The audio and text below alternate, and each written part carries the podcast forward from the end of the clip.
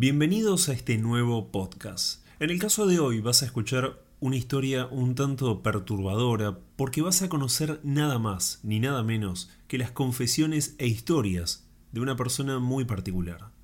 El episodio de hoy se llama Confesiones de un brujo negro. Comenzamos.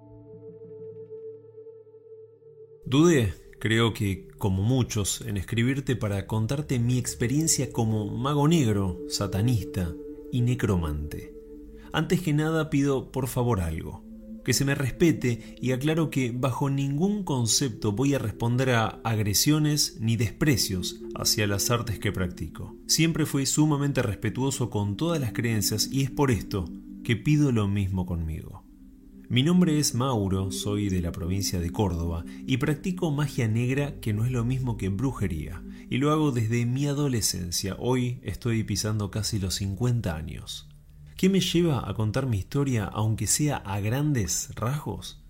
Quiero principalmente aclarar algunos puntos que me fui dando cuenta que muchos desconocen por completo con respecto a estas prácticas. Para mí, la magia no es ni negra ni blanca ni de otro color, y quiero desmitificar, siempre hablando obviamente por mí y por mi experiencia, por supuesto, algunas cuestiones y solo aquellos y aquellas practicantes que hayan dedicado su vida a las artes lo entenderán realmente, ya que gracias a Hollywood y muchas películas los conceptos que aprendemos son bastante confusos o lisa y llanamente falsos, ficción versus realidad, como siempre digo tienen que saber que en la magia usamos energía, manipulamos energía, la concentramos y la dirigimos hacia un propósito en particular. Y algo importante, muy importante, es la intención. Por eso, insisto, blanco o negro son solo colores. La intención lo es todo o casi. Se trabaja con meditación y visualización, además de varios objetos como velas, aguas, puntas, filos, flores y un largo etcétera que no tiene sentido mencionar. Aunque en realidad nada de todo esto es verdaderamente importante si no tenemos en cuenta la intención, como lo mencioné antes. Hay magia sin elementos y también hay magia ritual o ceremonial donde todo es súper elaborado y se siguen minuciosamente todos los pasos, de ahí su nombre. Y la duda de muchos, y que voy a responder sin mucha vuelta, es, ¿se puede matar con magia negra? Seguramente ya intuyen la respuesta, que es afirmativa, pero ¿es común hacerlo? La respuesta es no. ¿Yo lo hice? Y sin temor les digo que quizás, porque no creo en las coincidencias. No creo y jamás creí en eso, ni tampoco en el karma, y no por conveniencia, como muchos estarán pensando, sino por experiencia. Les digo que existe la ley de causa y efecto, y en breve vas a conocer un poco más sobre toda esta historia. Mi primera incursión en este mundo de lo oculto fue con la magia negra, solo y por un deseo total de venganza, muy personal y muy fuerte. Aunque a muchos les pueda impresionar esto o caer mal, deseaba con todas mis fuerzas y mi corazón la muerte de una basura humana que nos había causado mucho daño a mí y a toda mi familia. Fue algo imperdonable, se los puedo asegurar. Mi desesperación y sobre todo mi rabia era enorme, yo diría casi tangible. En ese tiempo tenía entre 14 y 15 años. Era un pibe retraído que se limitaba a ir al colegio y hacer mi parte de buen hijo. Pero todo cambió. Ya no podía seguir siendo así. Aclaro que no era rebeldía esto. Era algo que me consumía por adentro y necesitaba salir. Mi odio hacia esta persona rozaba la locura. Solo deseaba una cosa, su muerte y cuanto más trágica y dolorosa, mejor. Pero no tenía idea de cómo hacerlo, siempre hablando de magia, por supuesto. Hubiera sido lo más fácil del mundo buscarlo y acabar con su miserable vida con los medios convencionales, pero no. Algo en mí decía, o mejor dicho, me gritaba que lo tenía que hacer de otra forma. Y me llegó un día la imagen de cómo hacerlo. Recuerden que yo era un adolescente con poca vida social, bastante introvertido, buen alumno, metido siempre entre libros, lecturas interminables y pocos amigos. No había leído jamás en mi vida un libro sobre magia negra, ni tampoco lo necesitaba hasta ese entonces. Y fue hurgando en unos cajones de un viejo mueble de casa que encontré una foto del desperdicio humano que arruinó a mi familia en aquellos años. Pero había un problema. Este tipo no aparecía solo en esa foto, estaba posando junto a otras personas, todos abrazados. Por ende no podía usar esta imagen, y era la única que tenía de mi primer enemigo, de mi futura primera víctima. Lo que hice para solucionar este problema es grabarme a fuego su cara y su expresión. De hecho, hasta hoy en día la recuerdo muy bien. Salía sonriendo en esa vieja foto, lo que me provocaba aún mayor odio. Con esa imagen en mi mente todas las noches antes de dormir, enfocaba toda mi ira, mi odio, asco y los pensamientos más aberrantes en contra de ese maldito infeliz. Fueron varias noches, mentiría si te digo que me acuerdo cuántas, porque no lo recuerdo realmente. Lo que sí sé es que sentía como mi energía más densa, más oscura, se concentraba, salía de mi cuerpo, lo envolvía y lo desgarraba. Mis músculos incluso se tensaban al máximo, cada fibra de mi ser estaba ahí y lo masacraba energéticamente. Lo veía muerto, desgarrado, con los ojos vacíos en expresión de muerte, y así toda y cada una de las noches, justo antes de caer dormido, lo cual hacía sin la mayor dificultad, ya que el desgaste energético era enorme. Finalmente, un sábado por la mañana despierto y me sentía fresco, renovado, me sentía bien. Algo en mí no sé por qué, pero sabía que aquello había dado sus frutos, lo que tanto había deseado como nunca en mi corta edad. Fue mi vieja quien me dio la noticia. Este tipo había muerto en un accidente de tránsito en condiciones poco claras. En realidad nunca se supo bien cómo fue este accidente, si es que fue tal, porque el conductor, o sea, esta persona, venía manejando solo en la ruta y ya era de día. Algunos hablaron que lo hizo incluso intencionalmente. Pero la cuestión fue que el auto dio varios tumbos y fue a parar contra unos árboles que había en un monte pegado a la banquina. Mi sonrisa en ese entonces fue de triunfo. Mi alegría era impresionante y no entendía cómo mi familia, a pesar de todo lo que había sufrido por esta lacra, no sentía lo mismo que yo, o si había cierto regocijo jamás lo percibí. En ese momento dejé de dudar. Era posible, tenía en mi cuerpo, en mi mente, en mi ser, algo que los demás no tenían o quizás no sabían usarlo. Y me hacía feliz, me hacía poderoso. Aún hoy, espero que este tipo no pueda descansar en paz. La magia me acompañó desde siempre, creo. Desde pibe, incluso cuando jugaba en el patio de la casa de mi abuelo, solo, entre las plantas, árboles, como seguramente muchos recuerdan. Pero yo era un tanto distinto y me di cuenta con el paso del tiempo. Por ejemplo, trazaba círculos en la tierra con ramas de higueras o otros árboles, hacía muñecos de palos y ramitas, los enterraba. En todo había un propósito, pero yo todavía no lo sabía. Otro detalle es que viví la muerte de mis abuelos como algo natural. A pesar de ser tan chico, no es que no los quisiera, al contrario, los amaba, pero no me afectó como al común de la gente. Sentía que mis abuelos aún seguían en la casa, incluso a veces los veía pasar de un cuarto a otro, pero me callaba, nunca le contesto a nadie. Sentía sus olores, sus pasos, los veía. Les llegué a pedir estando solo que me hablen en los sueños porque a veces reconozco que me daba miedo verlos. Yo sabía que estaban muertos, pero estaban ahí, en esa casona que tanto habían querido hasta el final de sus días. Y nunca se fueron. Mi abuelo seguía haciendo su rutina, armaba los cartuchos para ir de cacería, preparaba todo. Sentía el olor de la pólvora que me encantaba, era algo increíble. Pero él no estaba más y sus cosas quedaron tal cual hasta que un día las sacaron para siempre. Pero el satanismo llega más tarde a mi vida, y de una manera casi lúdica, como un juego. Yo tenía más de 30 años y charlando con un amigo en una plaza durante la noche, me preguntó si realmente yo creía que uno podría hacerse rico o no haciendo un pacto con el demonio. Me acuerdo que en ese momento me reí y le dije algo así como que para mí no existen los imposibles y que lo entendía porque necesitaba plata, estaba pasando un momento sin trabajo, muy mal realmente. En esos tiempos ya había internet, por lo cual me picó el bichito de la intriga y empecé a investigar sobre estos dichosos pactos satánicos que desconocía bastante hasta ese momento. La cantidad de mentiras y tonterías que leí me sobrepasó y me resultaba increíble que muchas personas crean sobre lo que estaba leyendo. Vender el alma siempre me sonó a disparate, a ficción, y de hecho lo es, te lo aseguro. Aclaremos algo. Los demonios existen como tales, no así el diablo de las liturgias. Y aquí entramos en el satanismo sin escala. Volviendo al relato de mi amigo, luego de haber leído sobre los supuestos pactos y demás, le propuse hacerlo yo, en primer lugar, para ver qué pasaba. Sin ninguna ilusión, por supuesto, de nada, pero con la mente totalmente abierta. No me considero un tipo prejuicioso y siempre estoy dispuesto a probar cosas nuevas solo por curiosidad. Junté los elementos del supuesto pacto y busqué un lugar solitario de noche y lo hice al pie de la letra sin equivocarme. De más está decir que no sentí nada, no vi ni escuché nada tampoco, porque justamente como lo suponía, ese supuesto pacto no tenía ningún sentido. Ese supuesto pacto que hice por primera vez estando solo por la noche era como una recopilación de ideas preconcebidas, era como sacado de una película de las malas de Hollywood.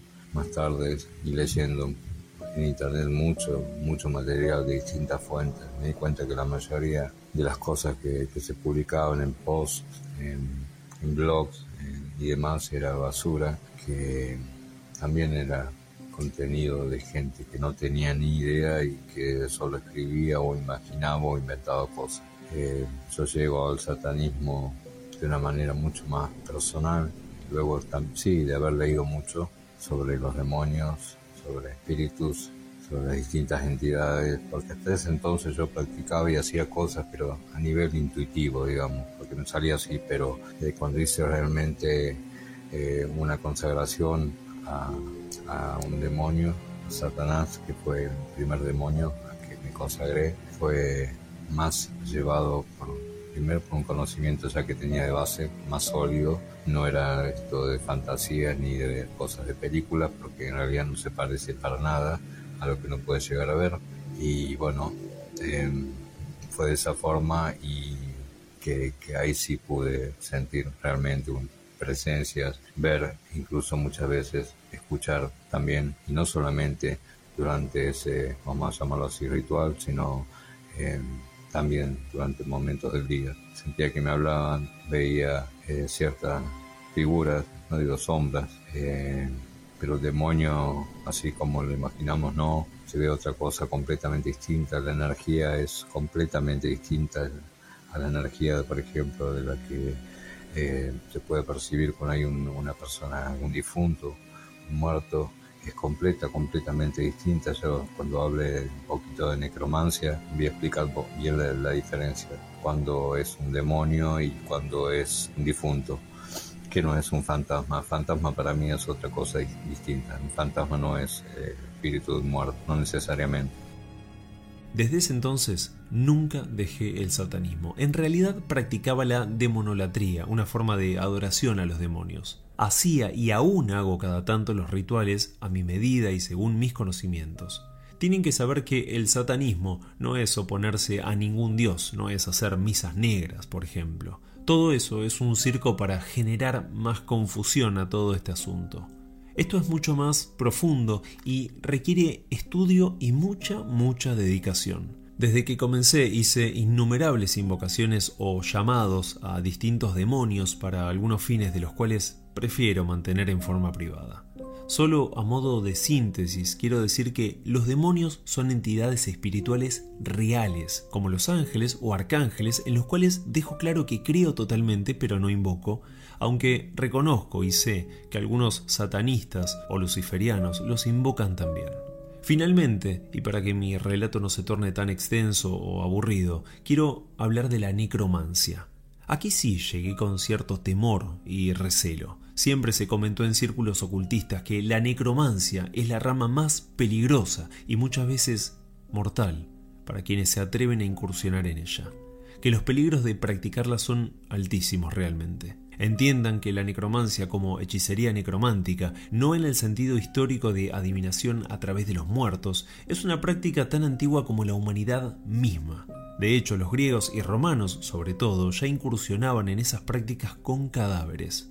Y es entonces cuando llego a la necromancia, también luego de investigar, leer, informarme lo más que pude, empiezo a incursionar eh, de a poco en necromancia y entiendo y empiezo comprender el por qué realmente mucha gente considera que es el camino más peligroso dentro del, ocultismo en general.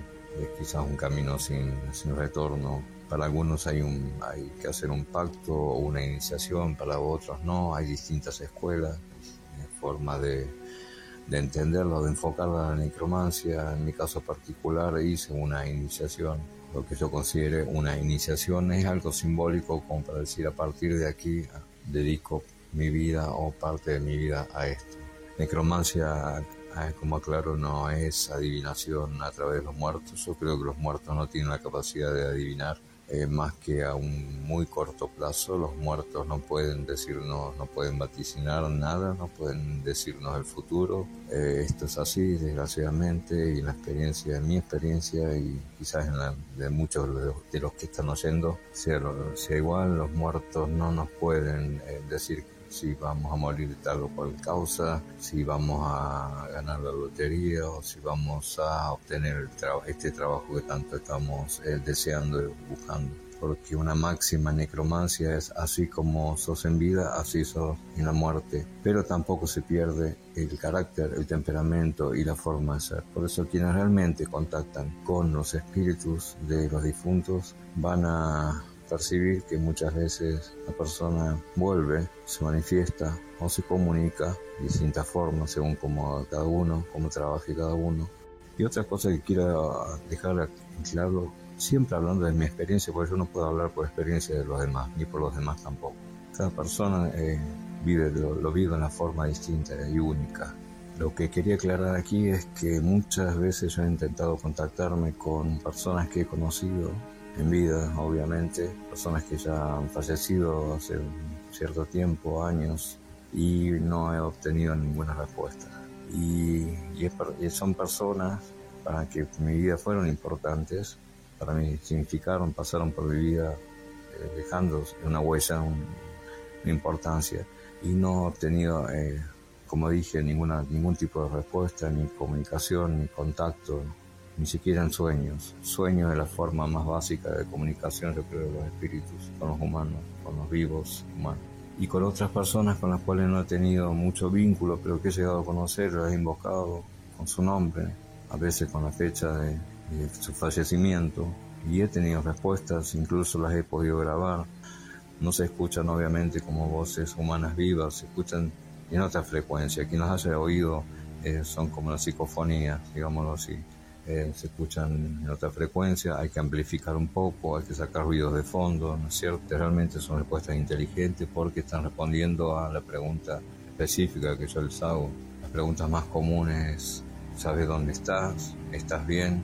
¿Estás en paz? ¿Puedes describir dónde estás? ¿Estás solo o sola? ¿Quién te acompaña? ¿Hay algún mensaje que quieras dejar? ¿Hay algo que quieras decirle? ¿Hay a alguien? ¿Hay algo que quedó pendiente? Yo lo que no hablo, generalmente no pregunto, si no quieren decir, porque es un tema muy sensible, es cómo murieron, aunque yo lo sepa. Si no quieren hablar de eso, yo no, no voy a insistir sobre eso. Yo más que verlos percibo, lo siento, siento cuando están, siento en el momento que ya no están porque esto es así de un segundo para el otro. Eh, no siempre se siente el frío, como algunos cuentan, no siempre que, haya, que hay frío es porque se ha hecho presente el un espíritu de un muerto, un difunto. A veces, a veces siento que me toca, me tocan, trato de no exaltarme, he perdido, uno aprende a perder mucho el miedo, o sea, con todo lo que he contado, eh, se imaginarán que para mí era un cementerio, he, he ido a cementerios, he ingresado a cementerios de de noche para hacer trabajo de magia negra y de otro tipo de invocaciones, por ejemplo, cuando también eh, trabajé, pero esto no lo conté haciendo Kimbanda, esta eh, religión en brasilera, por eso cuando veo muchas veces en los videos de gente que se ha llevado cosas del cementerio, inocentemente también, ¿no? Chicos que han llevado cosas, algún juguete. Yo digo, nosotros los necromantes en el cementerio trabajamos en el cementerio y no trabajo con cualquier espíritu, lo que hacemos en necromancia verdadera, hechicería, esto es hechicería, necromancia en sí. Eh, tenemos que saber con qué espíritu, quién fue esa persona en vida, digamos, con quién estamos trabajando y si realmente quiere trabajar con nosotros. Es todo un proceso, no es ir a un bole, al voleo y elegir una tumba y, decir, acá hago lo mío. No, no es así tan fácil. No hay protección. La mayor protección para mí, en mi experiencia, es con el mayor de los respetos. Para mucha gente le suena, puede sonar terrible, eh, incluso irrespetuosa esta práctica. Quizás lo sea, yo no lo veo de esa forma, pero ir con mayor de los respetos, no romper, no violentar nada y pedir permiso al entrar, pedir guía y orientación y protección al entrar a las entidades espirituales que cuidan de ese cementerio y dejar también monedas en la entrada, sí, como forma de pago, como un ingreso, digamos, y al salir lo mismo, agradecer la protección y retirarse sin nunca mirar atrás. Algunas veces cuando dejamos un despacho, un trabajo, o salimos del cementerio de algún otro lugar, no se da vuelta a la vista, uno nunca se gira, nunca se, se da vuelta. Bueno, aprendemos también a valorar, o estando más en cercanía de la muerte y la corriente y la energía de la muerte, a valorar la vida. Eso es lo que yo valoro, el día a día y la vida y el momento presente, que es lo único que tenemos. Los necromantes invocamos a los muertos, trabajamos con los espíritus de los difuntos o desencarnados. Tenemos que estudiar muchísimo y esto es un proceso que, les aseguro, nunca termina. Muchos dudan sobre esto, pero los muertos se comunican, aunque no todos y no siempre, y la respuesta aún se desconoce. No creo mucho en planos y dimensiones, en ese velo que separa a los vivos de los muertos y demás cosas que se dan por ciertas muchas veces sin pruebas. Creo más bien que los muertos están acá y ahora o no están. Que algunos pocos pueden verlos, que algunos los oyen, otros los sienten, otros los huelen antes de que se manifiesten visiblemente, por ejemplo. Y por último, no quiero dejar de mencionar el tema del miedo, que puede ser enorme, sobre todo en esta práctica. En mi caso particular, generalmente no siento miedo, aunque muchas veces la energía es tan densa, pesada, lúgubre, melancólica, que termino llorando o con mucha, mucha angustia. El miedo, aunque muchos no lo crean, se puede deconstruir, enfrentar, exponiéndose a lugares y situaciones que las personas en su sano juicio quizás evitarían.